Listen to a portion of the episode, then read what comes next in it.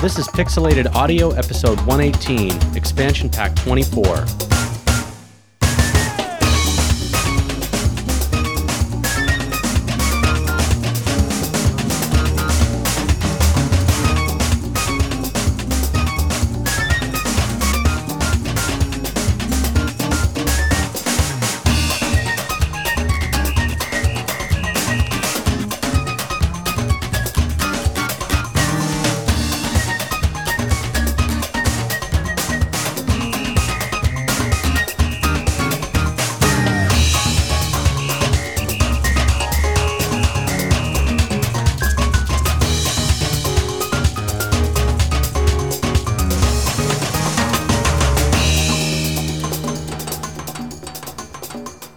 And welcome back to Pixelated Audio, a podcast focusing on game audio, its history, and the people behind it. We're your regular hosts. I'm Brian, and this is Gene. Hey, and, everybody. Yeah, and today we've got an episode that's another expansion pack.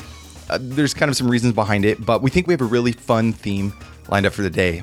So, everybody knows we love sports games on the show, and I figured why don't we go a step further and cover celebrity sports games? In other words, games that were endorsed with a specific athlete or famous celebrity type. Yeah, like you look at anything from like the mid to late 80s to the mid to late 90s, and there is a, uh, and even now, there's a lot of these celebrity titles coming out. Tiger Woods, I mean, very obvious example.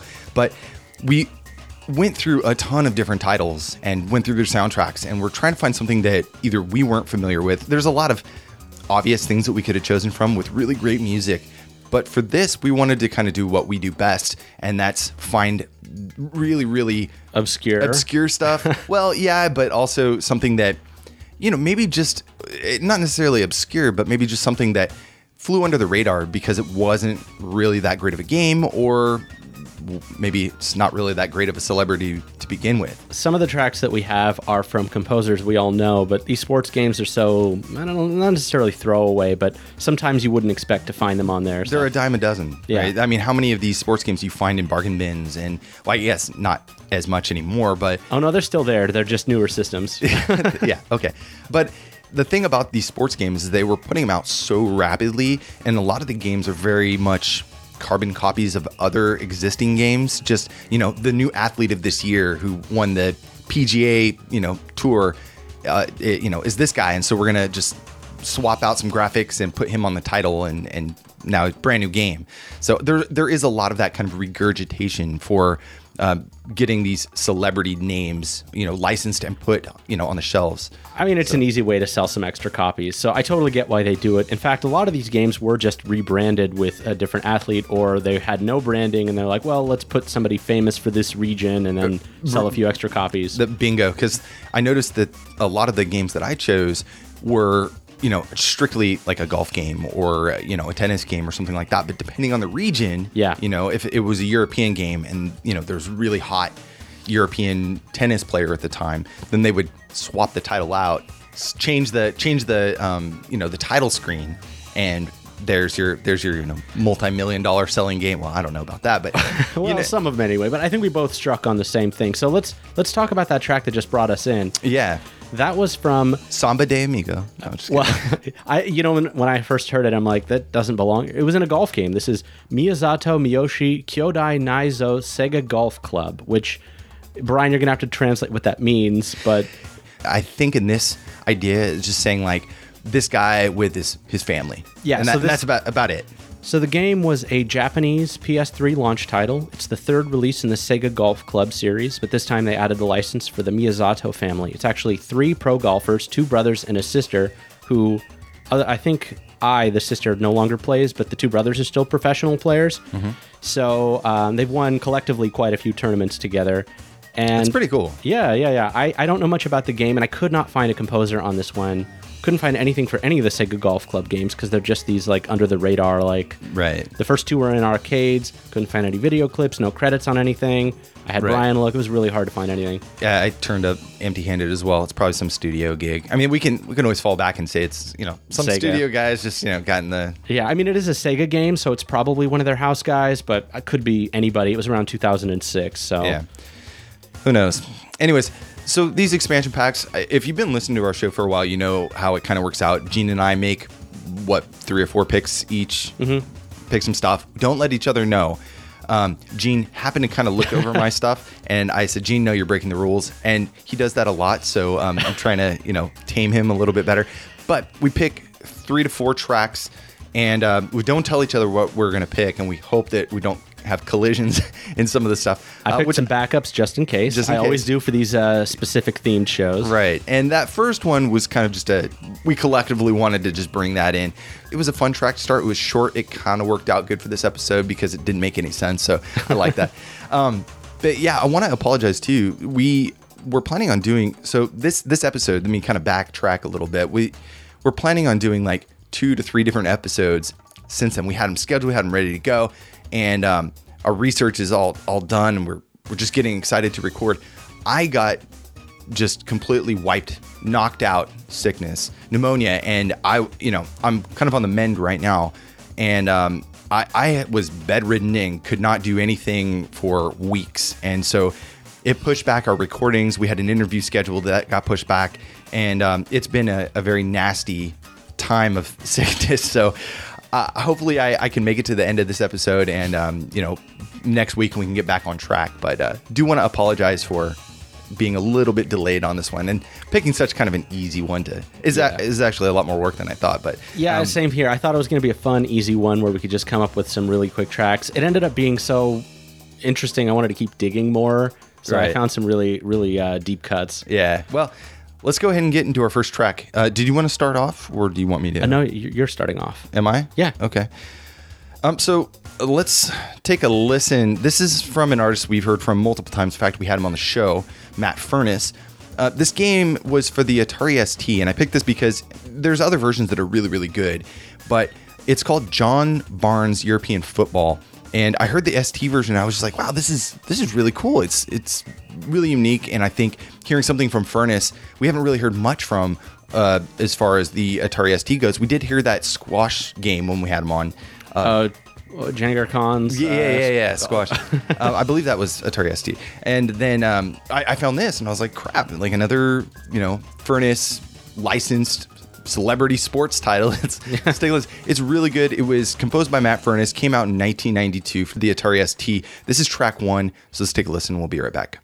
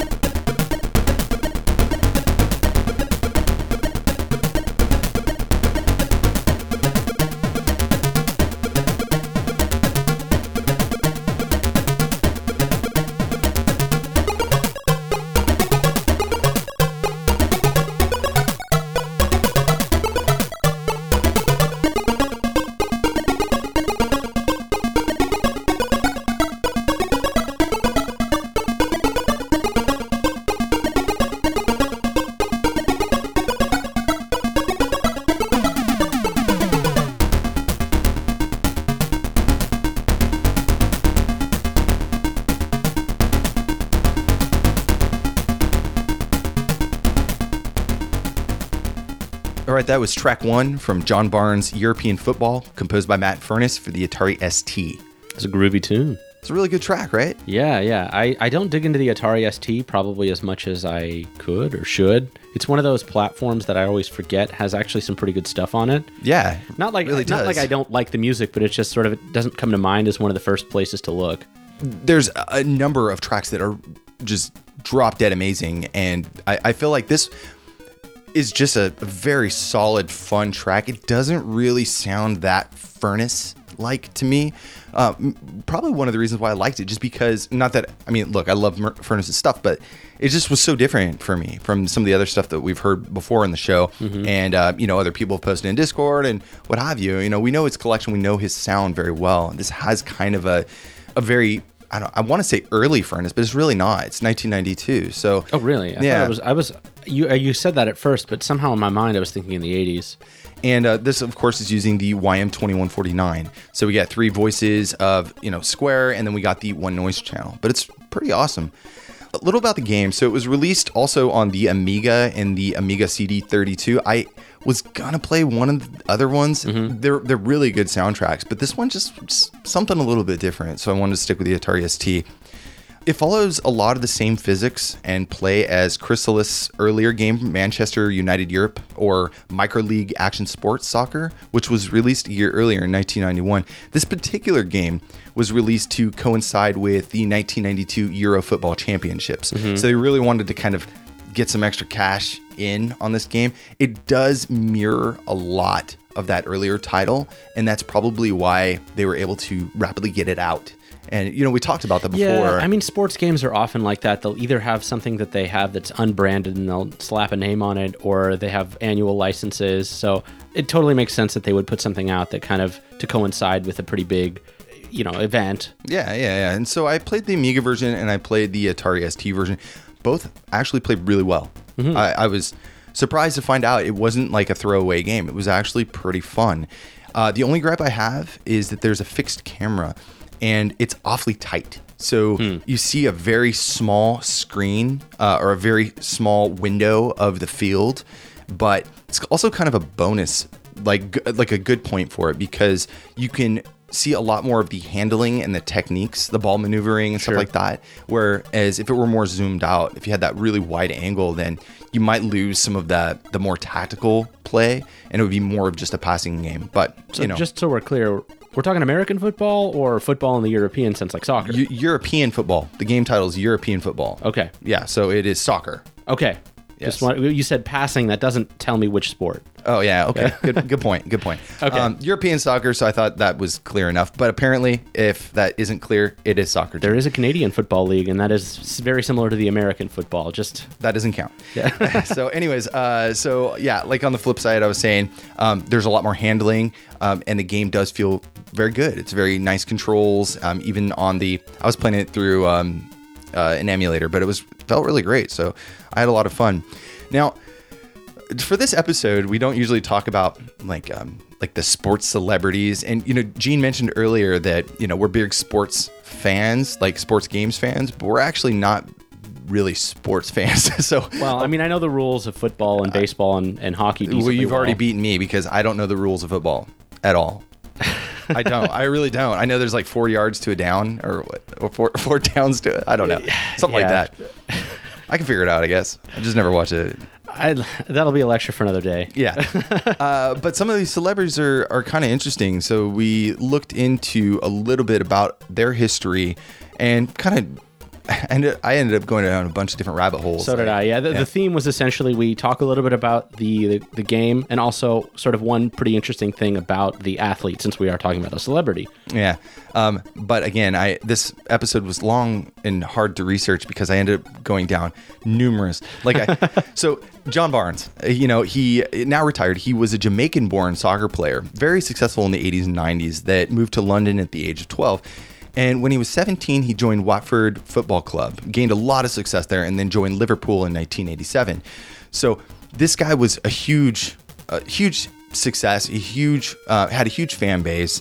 Um, very interesting guy, Jamaican born, and that's where I got into this weird, this weird um, kind of time paradox of research where I started going like looking into other Jamaican born soccer players and and and this guy John Barnes, he's really interesting. So he kind of gave up a little bit and he he you know quit soccer to go do some some management and coaching.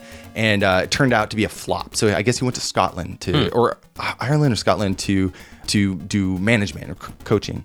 And uh, the gig just didn't work out for him so then he ended up going to uh, back to london and then went back to jamaica to train their soccer team but just really interesting like i was watching like some of their their soccer practices and stuff on like youtube and i was just like wow i have not done any research yet and i'm just going down this i'm watching soccer players and I try to be a little bit more in and out with my research, so I don't have as many deep dives on my people, but I try to have like one pretty interesting fact. well i wasn't them. supposed to go that deep Okay. into, this, into this guy but anyways uh, fun track and i had a lot of fun digging up the information, but also again, anything that Matt Furniss puts out is always awesome. It's always fun to listen to, and he has like really nice bounce to his composition style that I really like. Even though this does kind of take me as maybe not so Furniss like, but uh, very cool track. Yeah, yeah, definitely.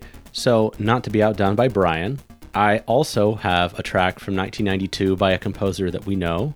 This is from Carl Lewis Challenge, composed by Chris Huelsbeck on the Oh, Amiga. yeah. I'm glad you picked ST, so there's still going to be some rivalry. Some old, some old British computer folks are going to be upset. We got ST versus Amiga. So I know this track, and it's it's a pretty good one. So I'm, I'm glad you picked it. yeah, So yeah, it's it's definitely a fun one. let's let's take a listen, and we'll be right back.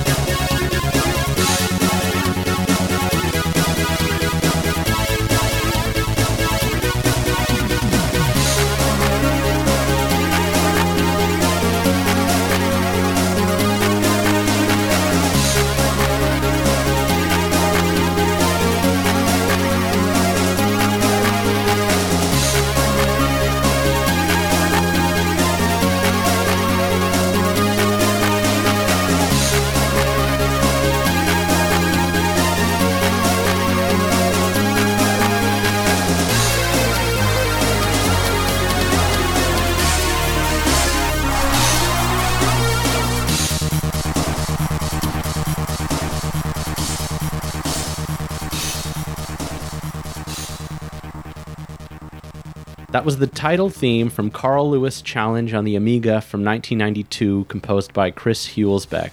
A very Hulsbeck thing to do, and in a and a very Amiga sports thing to do. Oh, It's- just over the top. It's, uh, 80s, yeah, it's a cross- super pop. Cross between um, Chariots of Fire and like classic 80s synth pop. So Hulsbeck. Yeah, and you know the guy can't escape his style. I, I think he really has like a hint of Turrican in like everything he does, but that that's not a bad thing. It's so know, fun. I really just fun, love that yeah. style. Yeah, I think the uh, towards the end there when you hit this like grunge guitar, just this one like ground. I like that. That uh, a little change of pace there. It's cool.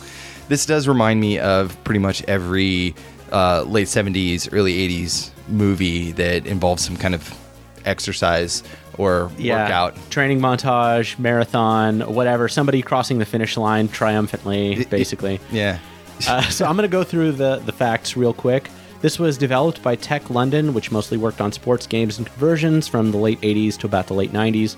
Its parent software company was also known as Krisalis. I think it was exactly the same company that you were talking Oh about yeah, earlier. Krisalis, yeah, yeah.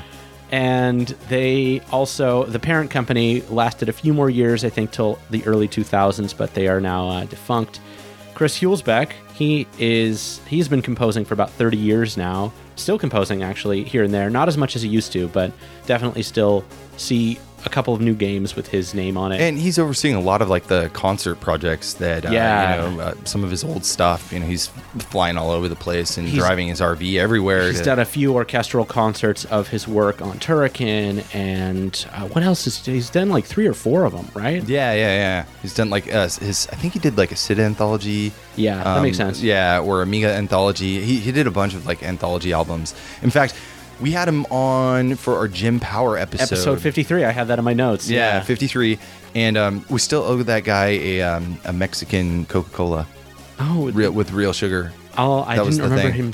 Uh, yeah, I'll I just haven't seen him, so like I got I gotta next time track him down and it'd be like, here, dude, remember like three years ago I owed you this, and so. But anyways, really cool guy, nice, very nice uh, music style. I really like everything he puts out, and this track was just a lot of fun. Was this um, like Pro Tracker or is this using his own? It's using his Amiga format, which is I think the one that has seven channels. Yeah, yeah, yeah. TFX or Yep, TMFX or whatever Yeah. it was. So let, let me get through the game real quick and uh, our athlete of athlete du jour. so it's Sure. the Amiga game is named after the American Olympic track and field star Carl Lewis. It's about competing in track and field events like the long jump, javelin, sprints, that sort of thing. You there are two parts to the game. The first is training your squad using spreadsheets, quite literally, to modify the training regimens. Like this person's going to be doing a little bit more aerobic exercise. Not super exciting. The second half is timed events where you run or jump or throw. So you have this little meter that kind of goes back and forth, and you time it when it gets to one side or the other to like move your legs. Mm-hmm. It doesn't look really that. Sounds like they needed to add the the power pad for for this one. Yeah, it's almost like the spreadsheet stuff made the game tolerable. I don't know. I, I saw some video of it. It looked really, really boring. Oh man, But um, Carl Lewis is a really. He's probably not as well known these days, but I remember hearing his name a lot. I this I was gonna say this is actually probably one of the few people in this episode that I know. So he's won nine Olympic gold medals and one silver. He's set world records in the 100 meter dash, 800 meter, and 400 meter relays, and he holds the world record for the indoor long jump, which has stood since 1984. He's one of only three Olympic athletes who won a gold medal in the same individual event in four consecutive Olympic Games. That's really impressive. If you think about people are often starting the Olympics at like 18 Yeah. four Olympic Games. What's that?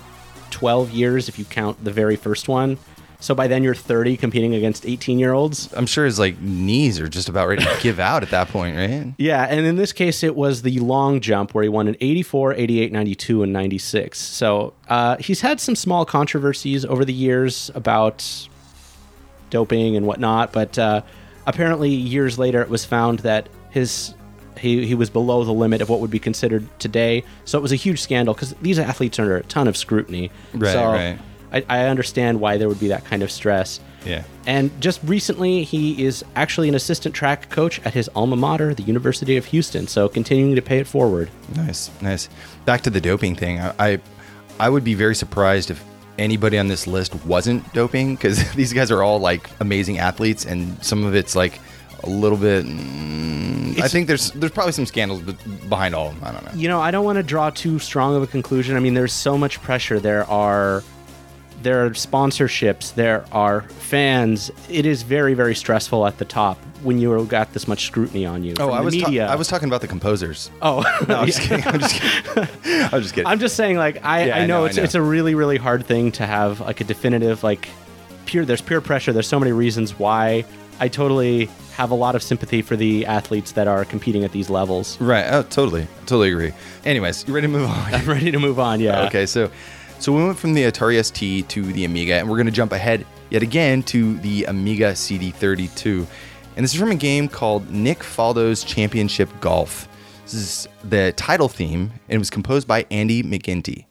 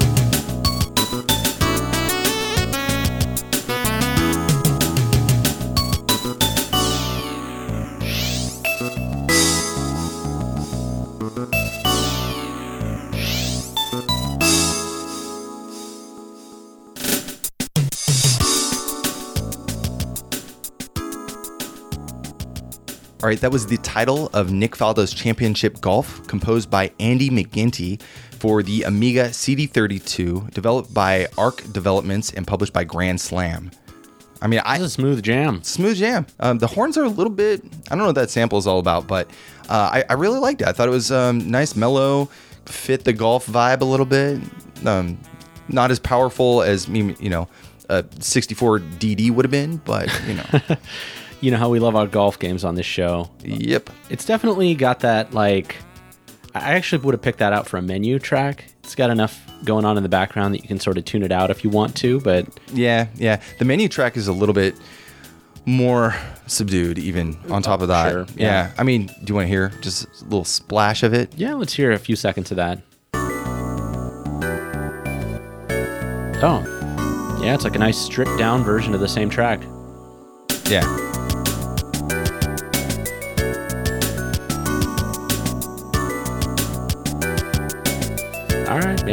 Doesn't really go anywhere from here, but I like it. no, it works. It's a cool track. Anyways, the game is actually a lot of fun. So if you've never played it before, this is actually one of the stronger golf games on the system. It's probably third to Sensible Golf and PGA Euro Tour because Sensible Golf, like, I'm a huge fan. It's not really that serious. This is more of like a golf simulator, kind Yeah. of hot shot style.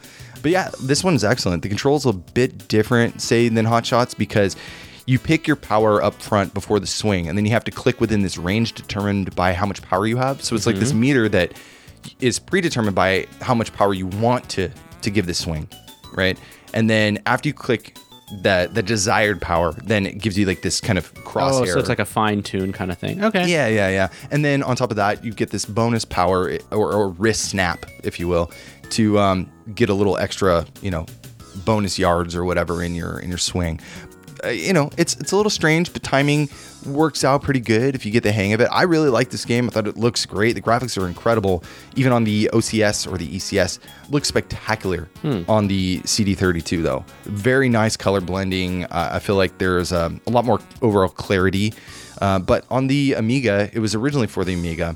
The the soundtracks are actually identical. So Real quick, going back to the composer. So, Andy McGinty, he is an Irish composer and sound designer that was one of the main composers at Arc Developments alongside Mark Cooksey.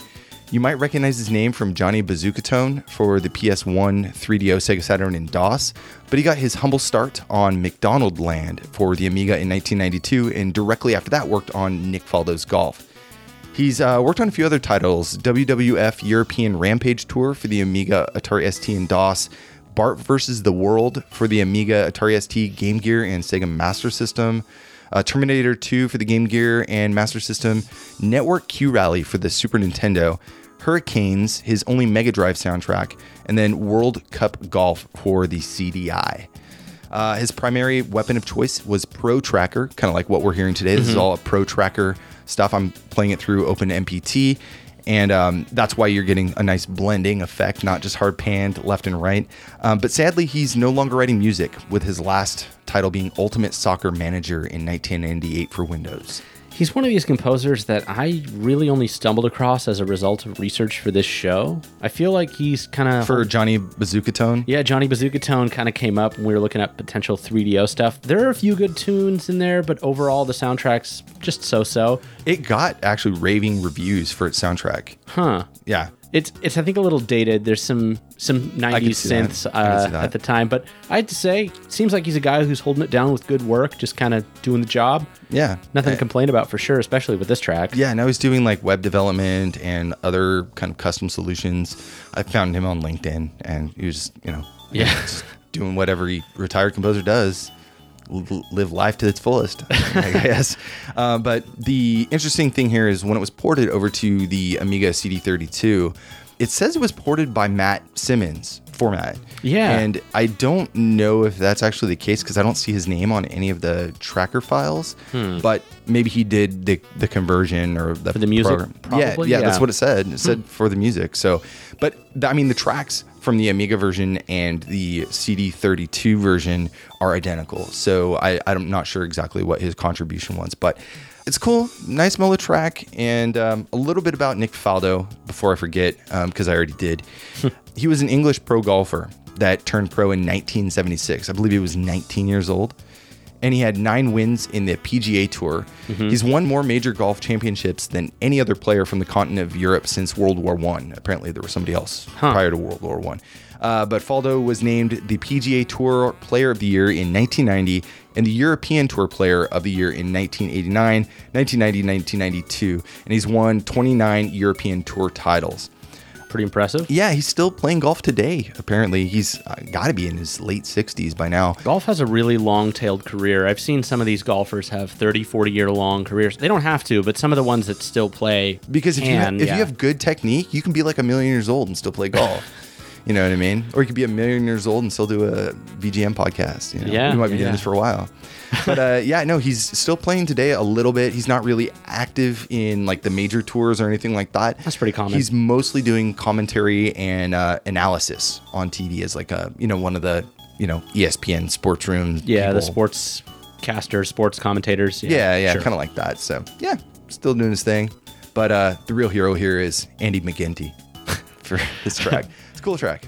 So moving on, we have our next logical progression. This is Jimmy White's Cue Ball, pool Nice. game for the Game Boy Color, and this is the BGM one composed by Manfred Linzner.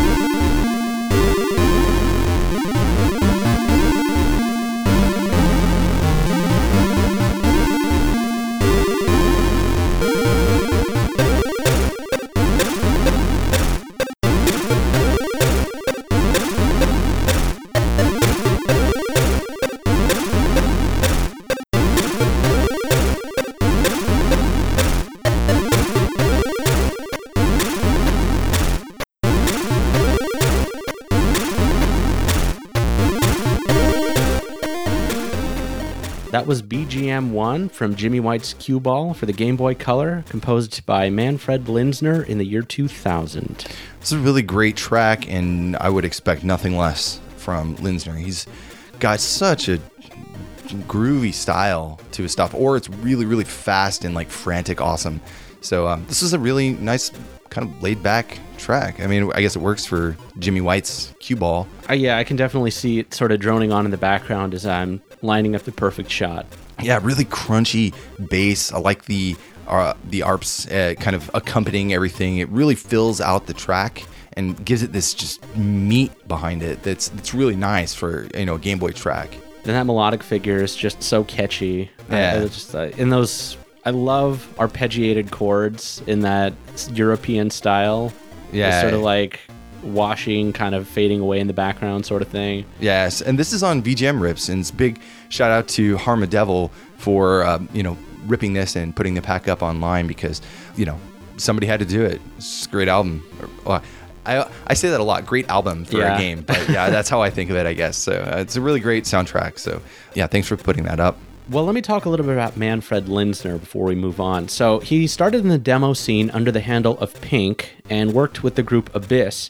I, I want to stop you for a second. Oh, yeah? Listen to uh, a lot of our um, Impulse Project episodes. We've talked about the guy a ton.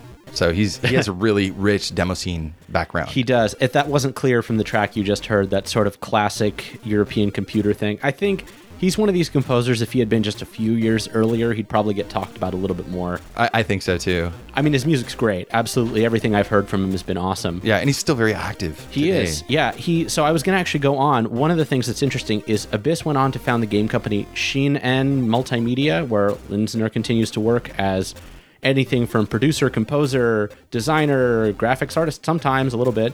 I don't think he does the graphics as much, but he's done all of those things and has written music for a number of games including Iridion 3D and Iridion 2, Nanostray 1 and 2, and the F-Zero spiritual successors, Fast Racing Neo and Fast RMX. Right. So, just a little background um, and a little, I guess, spilling the beans. We actually were gonna have him on for an interview for Fast Racing Neo when it came out on Switch. It was like one of the launch titles. One of the launch. ago, right? a year yeah, yeah, yeah, Yeah. 2017, I think.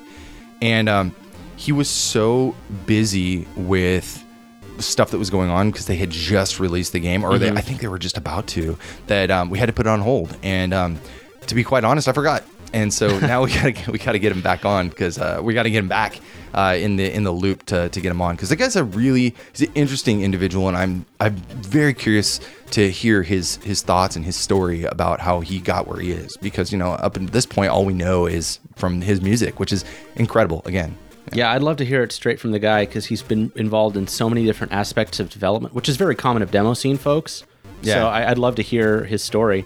Now, and, me- and the fact that he's still doing it, I think, is another just a big thing, right? Yeah. A lot of the demo scene crowd has either they still do demo scene work because they're you know it's a hobby on the side and they you know they work at a, a paper factory on the on the weekdays, but I, I mean he is actually still continuing this as part of his job, and that's a pretty awesome thing. yeah, let me breeze through a few more quick facts. The developer of this is Vicarious Visions. They were founded in 1994. They're an American company and they're still making games. I love that name, Vicarious Visions. It almost implies like we're going to ghost develop games for you, like Yeah, in yeah. the background. Uh, but they've done a lot of stuff recently, including a lot of the games in the Skylander series. Destiny 2, they did some work on, and probably most famously, their work on Crash Team Racing and the Crash Bandicoot trilogy remasters that just came out in the last few years. So they're a pretty active game developer. Right. And now moving on, Jimmy White's Cue Ball is actually based off of the original Windows game called Jimmy White's 2 Cue Ball. This was apparently an earlier version for Amiga, ST, and whatnot, 91. So this guy's had a, a few games based on him. This Game Boy Color version is a downport, features a new soundtrack. It's got a top-down bird's eye view. I think that's probably one of the only ways you'd be able to play You- pool on a Game Boy Color. yeah. There was uh, well, there was like side pocket and stuff for Game Boy.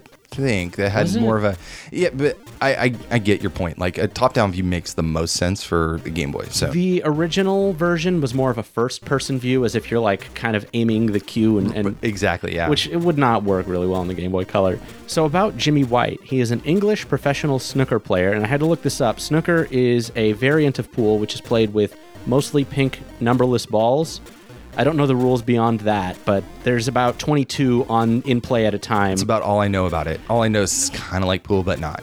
Yeah, uh, the same kind of techniques apply. It's a little bit more in the mind games because it's a, different from billiards and pool. Billiards, by the way, is a, an entirely separate game, which exactly. I didn't look into that either. And he was nicknamed the Whirlwind because of his fluid attacking style of play. He's won. yeah, I, lo- I love All that. right. I love that nickname. Uh, he was actually the first game was called Jimmy White's Whirlwind Snooker, the one from '91. Huh. He won two of snooker's three majors, the Masters in 1984 and the UK Championships in 1992, and a total of 10 ranking events. He's reached the World Championship final six times, but has never actually won. And he's spent 21 seasons ranked in snooker's elite top 16 and is currently ranked at 10th all time snooker player.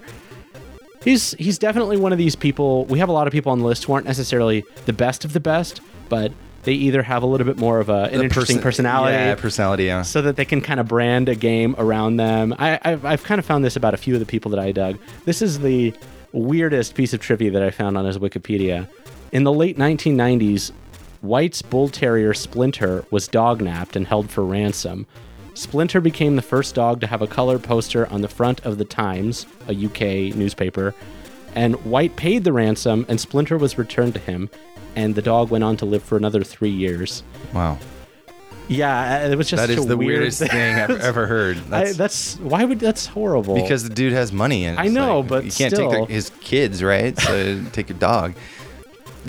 that is I I can't even imagine Poor how Jimmy. crazy that would have been. Yeah, what an ordeal. Uh, However, Jimmy White, I've seen his games before, so I, I was kind of thinking maybe you might pick something because I wasn't going to. Mm-hmm. But like, this is a great track. I'm glad you did. I'm glad you picked it. Yeah, love Yeah. Linzner. I definitely want to have more of his stuff on the show in the future. Pretty cool stuff. Um, the game itself, though, apparently it's just kind of mediocre. It's just like an average pool game. For my, per- it's got the usual. you mean snooker game? well, it has conventional pool and snooker, eight ball, nine ball. I think there's. Four Oh, you can do it all. Yeah, this it's Just add play numbers play how it. you want. You get to pick your characters, but it doesn't really matter that much because you never really see them except for when you pick them out. All right, you ready to move on? I am. It's on you now. What's up next? Okay, so uh, this is a composer I couldn't find actually. Oh. um, it's a it's a track from um, a game that um, I know very little about, and um, I actually don't really care to know much more um, than, I, than I researched. It's Shawn Johnson's Gymnastics, and this was released for the Nintendo DSi Huh. as their DSiWare. This was released in 2011. I have some sources that say 2010, but I think 2011 is kind of the, the majority. So let's go with that. Again, I don't have a composer, but it was published by Zoo Games. So let's take a listen and we'll be right back.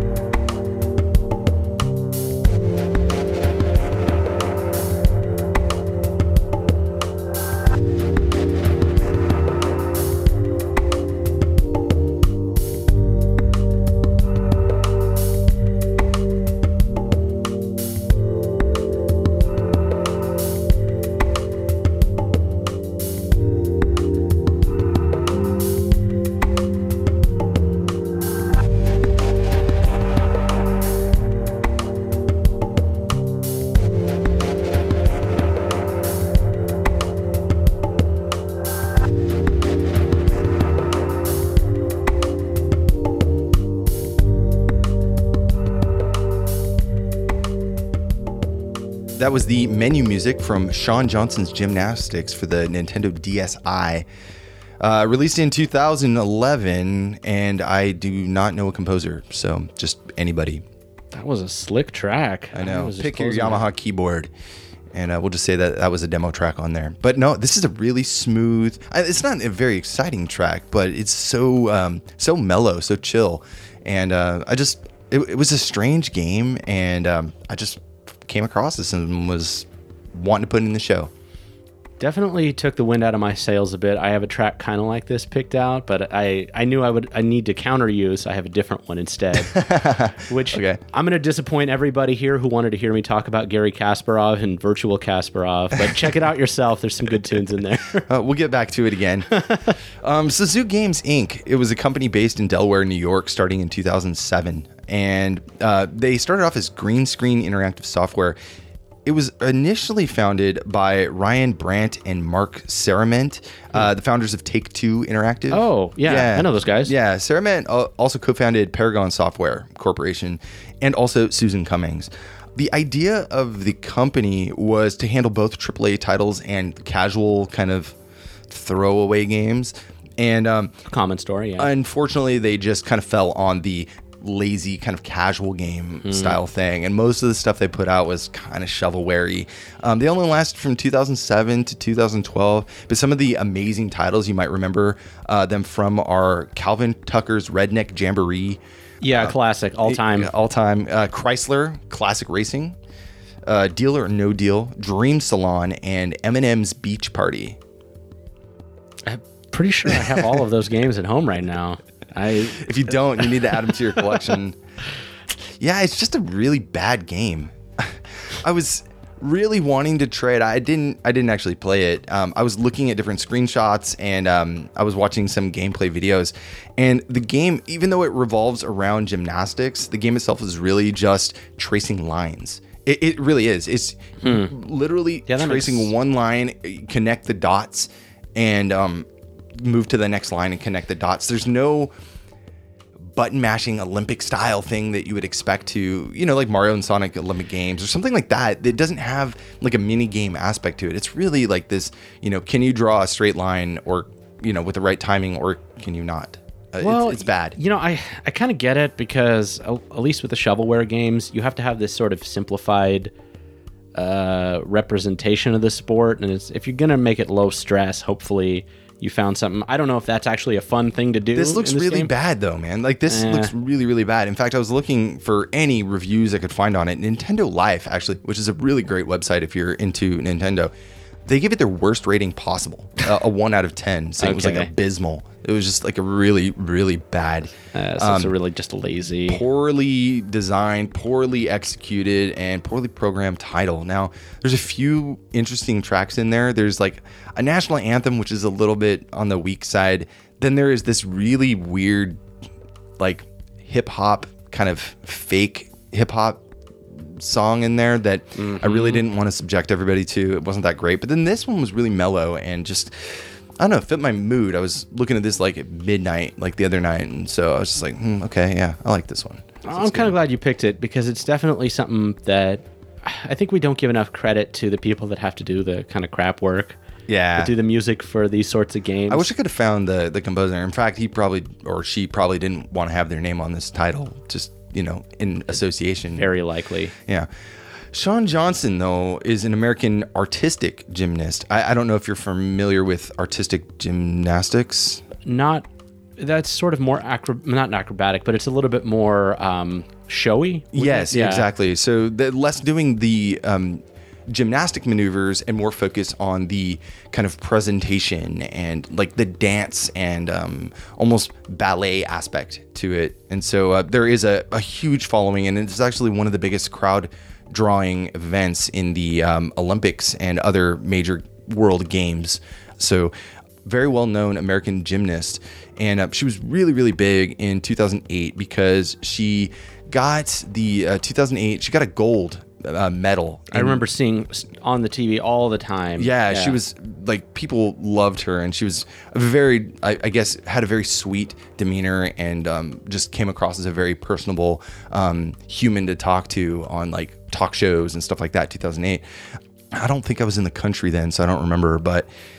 Johnson is also a five time Pan American Games gold medalist, winning the team's titles in 2007 and 2011, as well as the titles in the all around uneven bars and balance beam in 2007. I just want to take a moment to say that when we talk about these accomplishments out of context, it sounds like, oh, pretty cool. You have to remember that these people are operating at the highest levels. Of, These are like the superhumans of of people. I mean, these I are mean, when we were talking about Carl Lewis, I mean, breaking world records, holding records for 30 years. All of these people, well, maybe not Jimmy White as much, but all of these people are just amazing and definitely deserve these endorsements. I think it's kind of it's been really cool to actually dig into the history of some of these athletes. And a lot, you know, like again, we're not really big sports people. I'm I can totally get behind him when I'm watching, but like I just don't. I, I just never keep getting drawn into the thing like American football. Like I just my my, my dad wasn't into it, so I I think it just kind of trickled down to me that I didn't get into it. Uh, none of my friends were into it really. So like, it, and where I grew up wasn't a football town, so like that's one of the reasons I did get into soccer pretty heavily and I followed a lot. I still watch, you know, matches and stuff, but I don't know like the, the players very well or anything like that. So I think if it's not your local sports teams, it's pretty much just like the Olympics that a lot of people are into. If you're not already into sports to begin with. right. Like I'm really into the the Warriors and and um, you know, our awesome hockey team, you know, but the Sharks, they, they yeah, I know, I know, but Yeah. like, I, no, I No, I mean, uh, trust me, I've been a Sharks fan pretty much my whole life, and they're just so they're almost amazing. Yeah, they're almost almost always almost amazing. Um, but going to like a game or something is always fun. Oh, totally, yeah. It's always a blast, especially hockey because it's not blazing hot. It's nice and cool. Yeah, yeah. anytime that they're playing, pretty much. yeah, but uh, you know that being said, it was fun going through some of these athletes and learning a little bit more. And I want to say the same thing about the composers. You know, like these guys are. A lot of them are are writing music at just a, you know such a high ability that I could just never attain. That I, I think that's one of the reasons my fascination for game audio is just so high. You know, so Yeah, it's been it's been a lot of fun, especially seeing composers whose names we recognize in sort of a context people don't normally point them out for. right, right, right, right. All right, so moving on. What do we got next? So this is from Anna Kournikovas Smash Court Tennis for the PS1 in 1998. I don't have an exact composer. Didn't we just talk about Anna Kournikova like a few episodes ago? Did we? We did. Yeah, we were talking about tennis and golf, and it all kind of got intermingled. You know what really surprised me? It was like Andre me? Agassi and Anna Kournikova. Yeah, what surprised me was how long ago her professional career was. I thought it was just like 10 years ago. She stopped playing in 2002 or 2003. What? No, Yes, really? yeah, really. She played from like 95 to 2003. Man, I feel old. We'll, we'll talk a little bit more about that after we play the next track. So here is a drum and bass track. I don't have the name of it because in the files they were all just sort of generic numeric tracks. So take a listen and we'll be right back.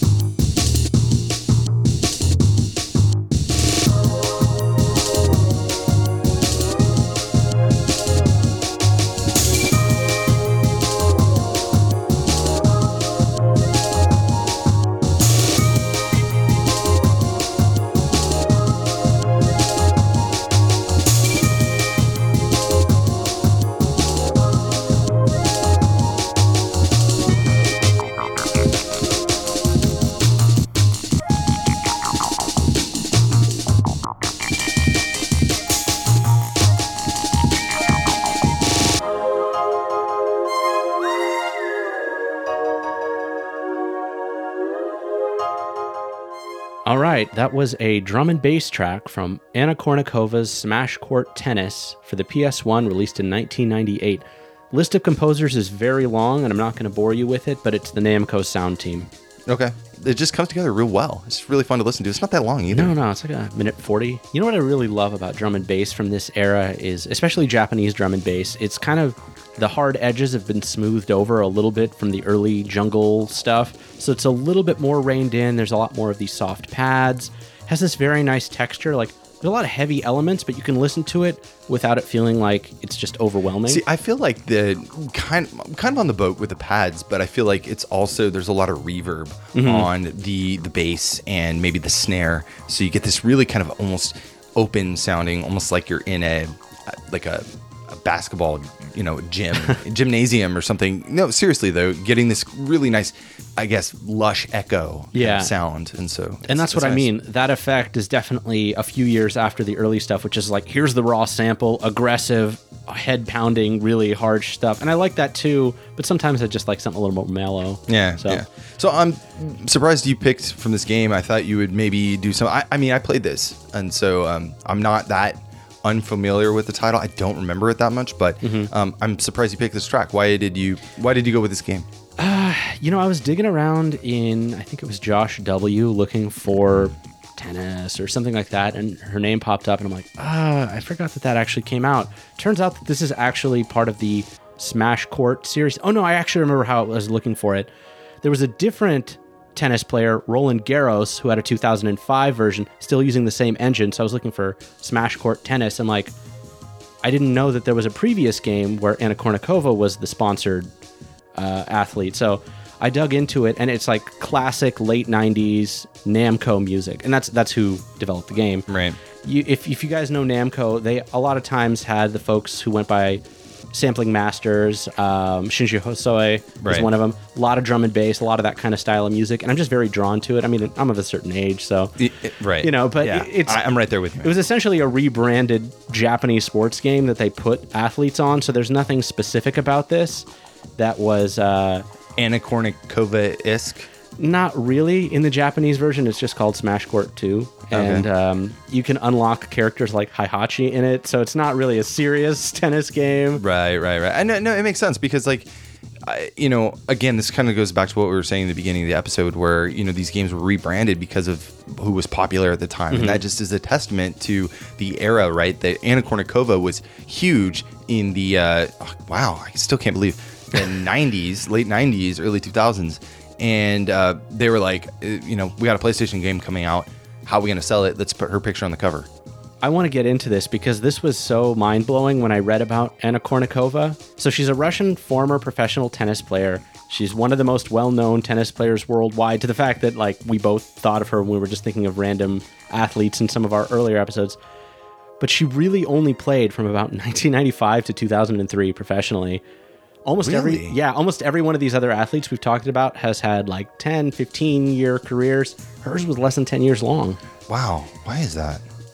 I mean, I mean, she, she suffered a lot of injuries, as, as it turns out. Uh, towards the 2001 2002 season, she started to have uh, back issues, sciatica, um, sli- uh, not slip disc, but a uh, she had a herniated disc, uh, spine problems. So by the end, I think it was just sort of getting increasingly was- painful to play. Yeah, Ah, that's too bad.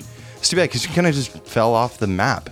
I mean, I remember she was really popular and very good athlete, and I'm I'm sad that that's how it turned out. But yeah, What's interesting about that is she never actually reached number one in singles. She was actually only ever number eight, which is still really impressive. Right. But where she shined was apparently doubles. Mm-hmm. And I remember seeing a number of doubles matches where because that was her forte, and she definitely reached number one in doubles matches. oh no kidding. So I mean.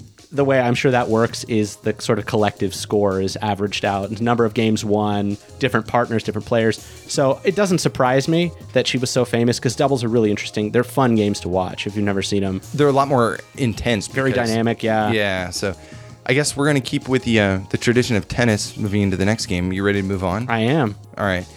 So uh, we're gonna jump ship to the Super Nintendo here, and this is a track from Jimmy Connors Pro Tennis Tour. Hmm. And yeah, I I kind of wasn't digging the soundtrack that much at first, but it actually kind of grew on me. And there's a few reasons why. So let's listen to this is the Win Tournament track. Let's take a listen. We'll be right back.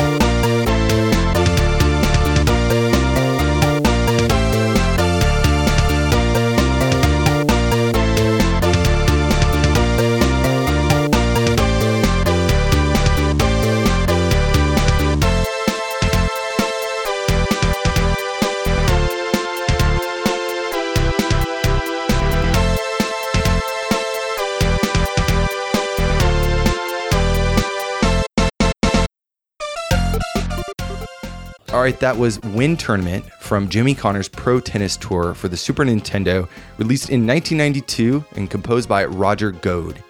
You know, that one was uh it- was a little bit shonky, the samples. It, it totally was. It but I actually like the composition pretty pretty well. At first I was expecting it to be looping the same thing for like 20 seconds and then kind of I know. I was. That's why at first I wasn't gonna put it in this track at all. And then the more I heard it, I was like, eh, you know what? I, re- I kind of like this. You know, the the um, chords, those very powerful, um, almost like elongated orc hits are just Yeah. they're a little bit dissonant and they're a little bit detuned it sounds like they're you know kind of bending down the wrong way i just it doesn't strike me as like what i would normally like but i do like where the track goes and i think that that's kind of what held me having that the da-dun, da-dun. And I, I don't know i just had a lot of fun listening to it there's a few Totally other- with you on that. yeah there's a few other good tracks um, in here nothing groundbreaking but uh, a lot of fun Yeah, so who did you say wrote this? roger goad It's not a name I, I know that well. You probably wouldn't. I, I think he is a. Uh, I want to say he's a German composer. I'm not sure. There, I don't have any information on him other than that he has done uh, Der Planner and Geheim Project, DMSO, Railway Challenge, and Jimmy Connors Pro Tennis Tour. Other than that, uh, there's nothing that I could find. So it might have just been in the scene for uh, two, what two years and then got out. But um, I mean, he, he's clearly in the credits, so I mean, this Uh, yeah, I mean, was him. Yeah, I mean, around those days, it was really common for people to just kind of be in and out from making music for a little bit. yeah, I mean, sure. so I didn't look too deeply into it, but what I did find it was just those four titles, and then he did some QA for Das Telekommander Kirk Zeruk. So Sounds like a German guy for sure. yeah, sure. You know, the game itself is actually not too bad. Um, I was very surprised that it plays pretty well. You have to, um, I, I mean, it's just like any other tennis game. In you know, in what you're doing is basically Pong, right? But if you move your character, there's kind of like this little square that shows up on the on the court, and that's where the ball is going to be and where your player needs to be. And so you can kind of time stuff out. The game isn't incredibly challenging. It really comes down to learning the timing of where the ball is and how it's uh, you know like where in relation to your character and where you're gonna have to swing or when you're gonna have to swing so um, it's a little challenging in that regard but you know after you learn the timing and stuff within you know 10 minutes i had it down in fact um, i was actually more impressed I, and so i played the super nintendo version first i was more Sure. impressed by the Lynx version. This was also released um, for the Amiga C64, Atari ST, uh, ZX Spectrum, DOS, and then Lynx in 1993. And so I was like, okay, The Lynx, yeah. let's try it, you know, because um, there's some stuff like I've been wanting to put an episode together for Lynx for a while now. There's not really a good logged format for Lynx music. It's um, using the Mikey chip, which is kind of like um, it was done by the same uh, developer as the um, the Paula. So if you are familiar with how that chip works, it's kind of the same thing. It's like these small PCM samples, four different channels, and so it's not really a good like logging format yet. So it would have to be through emulation or hardware recording. And this track that I, I, do you mind if I play a little yeah, bit of this there's, no, track? there's no audio out on the Lynx, is there? I think that's one of the reasons why the Well, no, the Lynx 1 actually had mono output and the Lynx 2 had stereo output, but it's still going to take some work to get this to work. But Sure. uh, um, we'll listen to like it through an emulator through Handy, which is like the best Atari um, Lynx Mm-hmm. I've used it a little bit. It's actually pretty good, but I don't know how accurate the audio is because I have no the- frame of reference. The audio is okay. It's not the best, but it's the best you're to get. And so I do want to hear Yeah, a little bit. definitely. The, the sound is actually really fun. So let's take a listen.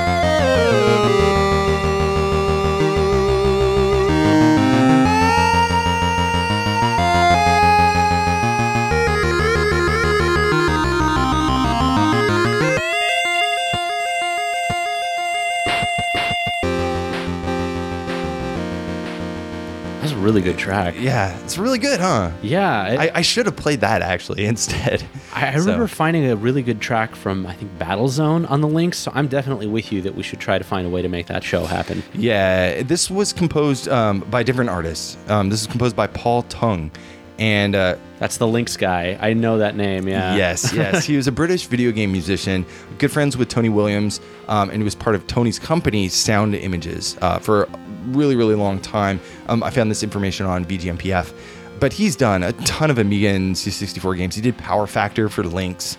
Just a lot of good stuff. He also did Spider-Man and Venom for Super Nintendo, Genesis. Oh, nice. Those were good. Yeah, Cutthroat Island for Super NES, the Rugrats movie for Game Boy, Game Boy Color, and Smash TV for Amiga. So I mean, Oh, hey. he, he's done a lot of stuff. There's probably about 30 to 40 games he's worked on, I think. And um, again, I didn't do too much research because I wasn't sure if I was going to play this track or not. But yeah, it's just a fun Lynx track. Yeah, he's one- another one of these composers that I always sort of find next to another name that I'm a little bit more familiar with. Right, right, right. But I know he's actually pretty good. I need to listen to his stuff a little bit more. yeah, we should. Uh, we should definitely do a Lynx episode. Oh yeah, if we can figure out a good way to, to do it.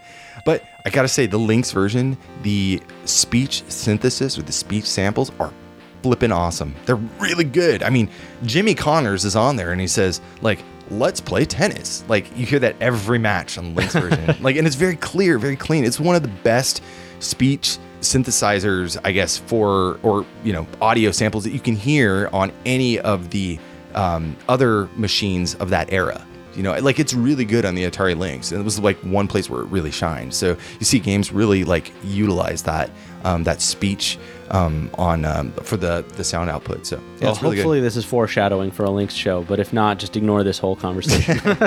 And it was Jimmy Connors, uh, American professional tennis player, ranked number one, uh, that held the top ATP ranking for 160 consecutive weeks. Retired in 1996, but uh, Connor still holds the prominent Open era men's singles records 109 titles, 1,556 matches played, and 1,274 match wins. wow. Yeah, his titles include eight majors, the five U.S. Open, two Wimbledon, two Australian Opens, and three year-end championships. Um, the guy is a, a beast. He's been doing tennis forever, and he still plays every now and then. I guess. Yeah.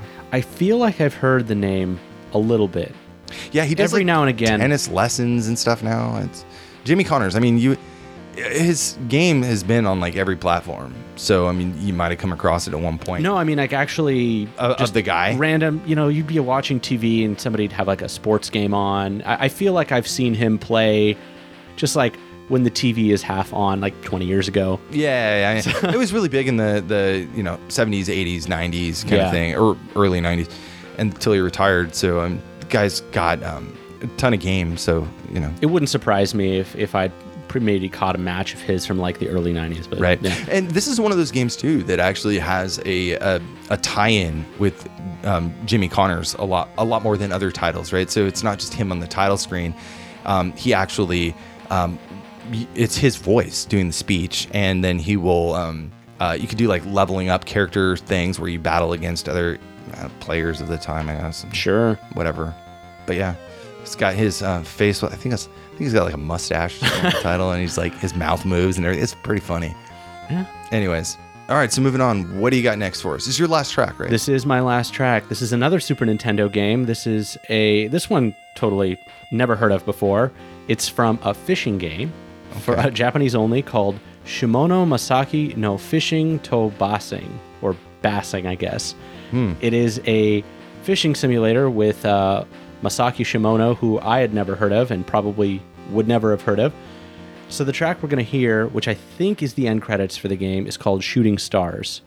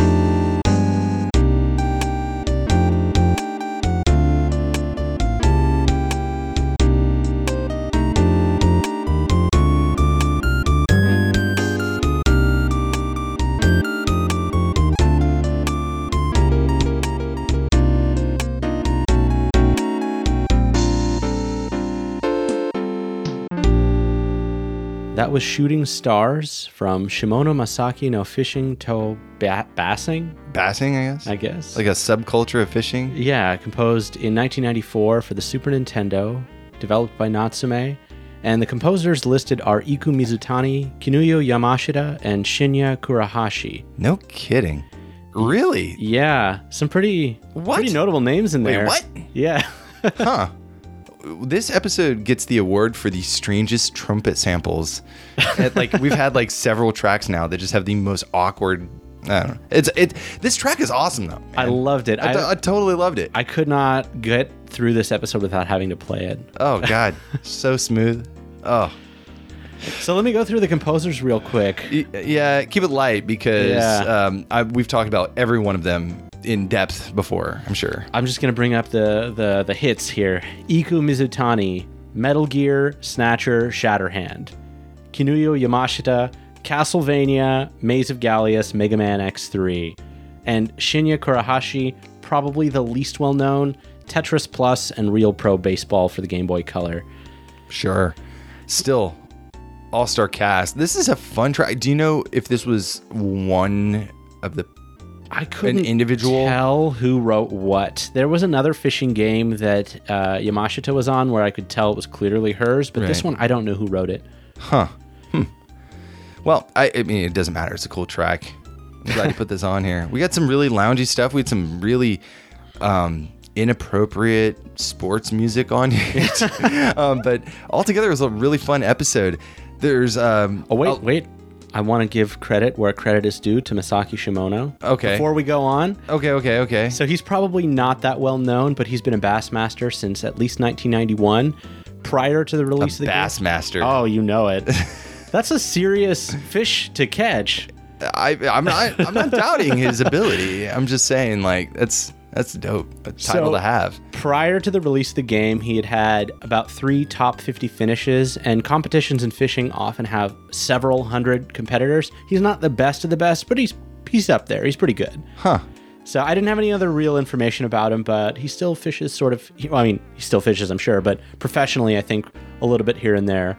you know, I guess I'm not surprised they made a game. I mean, angling, that's what the sport's called, right? Like, is has a, a very popular um, fan base in, in Japan, especially. I think that they really love their fishing games there. So I could see this. I mean, it's being, a fishing culture in Japan for sure. Yeah, I could see this being a, a, a big thing there.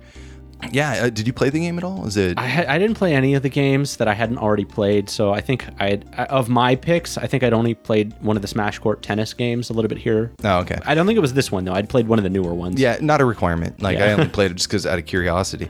But yeah, I had a lot of fun talking about some of these um, different sports titles that n- otherwise we wouldn't have, you know, done a, a full featured episode on. A lot of good stuff though. So I'm glad you you had some really good tracks to bring to the table. I found some really awesome stuff. I think too. So it's good. Before we close it out, I think we're gonna have a couple of runner-ups or Little uh, honorable mentions. We're not going to play the- any tracks. some of the sports games and athletic games that didn't make it onto the show but had either really great music or interesting stories. Do you want to do two each or three just, each? Just just say them. I Say- mean, all like, right. I mean, Bo Jackson for me was a big one. You know, like I think Bo Jackson, Tony Hawk Pro Skater, I like those. A lot of licensed music there, so I can't really do that. Sean was Shaun White snowboarding. I think it was mostly licensed tracks. Yeah, mostly licensed stuff too. Uh, I mean, any any of those games. Larry Bird, Yeah. Magic Johnson had a few games, right? Yeah, Fast Break. I think Yeah, that was yeah, it. yeah, Tim Fallon. Uh, check out O'Leary Manager 2000. The title screen for that one's pretty solid. Kind of a classic C64 demo tune. Virtual Kasparov. Oh yeah. Yeah, those those are more laid back background tunes, but uh, just read up about Garry Kasparov. You might know him for having lost t- to Deep Blue in, uh, in the late 90s. The, the supercomputer that was Oh yeah, yeah, chess. yeah, yeah, yeah. Mark Davis, the fishing master, similar composers to the I- last track. I almost played Mark Davis, uh, a track from Mark Davis, but I thought, ah, this is too this is too mainstream, man. it's too mainstream. and uh, actually, Foreman for Real had a few good tunes in there that I found. no kidding. Yeah, both the Super Nintendo and the Genesis versions, although they're a little bit hard to find. I got another one, uh, Wayne Gretzky hockey. I found a couple there too, but There's, there was too a few, mainstream, right? There was, yeah, there's there's a few good tracks in there. Um, some of it was kind of yeah, but you know, it was good stuff. There's a lot of fun stuff to be found, I think, with the uh, these sports franchises too. And there's a lot of stuff. The reason why we cover a lot of sports games on the show is because there's just a lot of love and care was put into the soundtracks, regardless of like how appropriate it would be for a sports title. And a lot of the the games are all about high action and keeping that intensity. So that's why a lot of the music is so you know heart pounding and and and really catches you. And I think that's a, a big thing for a lot of the Konami sports titles too. Yeah, and what's uh, it's unfortunate, but nowadays a lot of them are just licensed tracks, and for obvious reasons, we're not going to play those on our show. So it's nice to be able to dig into this era of game music that maybe doesn't get as much attention. Right. Anyway, so uh, hope you guys enjoyed the episode today. Uh, again, sorry it was a little bit delayed, and um, we kind of ended up doing a, an expansion pack instead of what we originally were scheduled to do. But I had a lot of fun going through these tracks. And, Same. Yeah, we found a lot of good stuff. Thank you guys so much for listening. If you want to know more about the show, you can find us online at pixelatedaudio.com for show notes and track lists. Please join our Discord server. A lot of great chatter of just general love for game audio. It's not specifically pixelated audio, even though it's like the channel, the server name, but um, it's just the gamut of stuff. There's a lot of really unique um, personal compositions that people are posting in there, and it's just it's a it's a fun crowd, and I'm very um, fortunate to be part of the I'm a, community. I'm a big fan of the off topic channel where people post all sorts of random stuff. Um, right, right, right, right. disco or a lot of Yeah. a lot of uh, Rippingtons in there. I think I end up starting that every couple of months. Yeah, or um, uh, Electric Boogaloo always posts like Scatman stuff. That always makes an appearance every now and then. But anyways, join the Discord if you want to support us. Um, Patreon is the best way to do it, or leave us a review on iTunes. You can go, um, uh, you know, in your podcast app and just click on you know a million stars and just tell us what you like or what you don't like.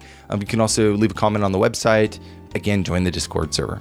if you want to listen to a couple of classic episodes with some sports titles, we got episode two all the way back, Pixel Kick and Soccer. Oh man. Yeah. That was um yeah, that was our second episode. That was uh, right around the um World Cup in 2014. There was a lot of good tunes in there, I have to say. Yeah, yeah. I think um that's when I first discovered um I want to say Tsubasa, the Tsubasa Captain Tsubasa? Captain, Captain Tsubasa. Yeah. It was a great great soundtrack. I can't recommend this one enough, but episode 69, Neo Turf Masters, such an amazing soundtrack. That was a fun one. That was a really fun one. And um did we do any? I mean, we just did N64 golf or 64 DD. Um, we did Japan Pro Golf Tour Yeah. and Rackets and Rivals. Rackets and Rivals, yeah. that was a fun one, Anyways, and we'll probably do a ton more I'm sure. in the future. Anyways, thank you guys so much for listening, and we'll see you back in a few weeks for our next episode.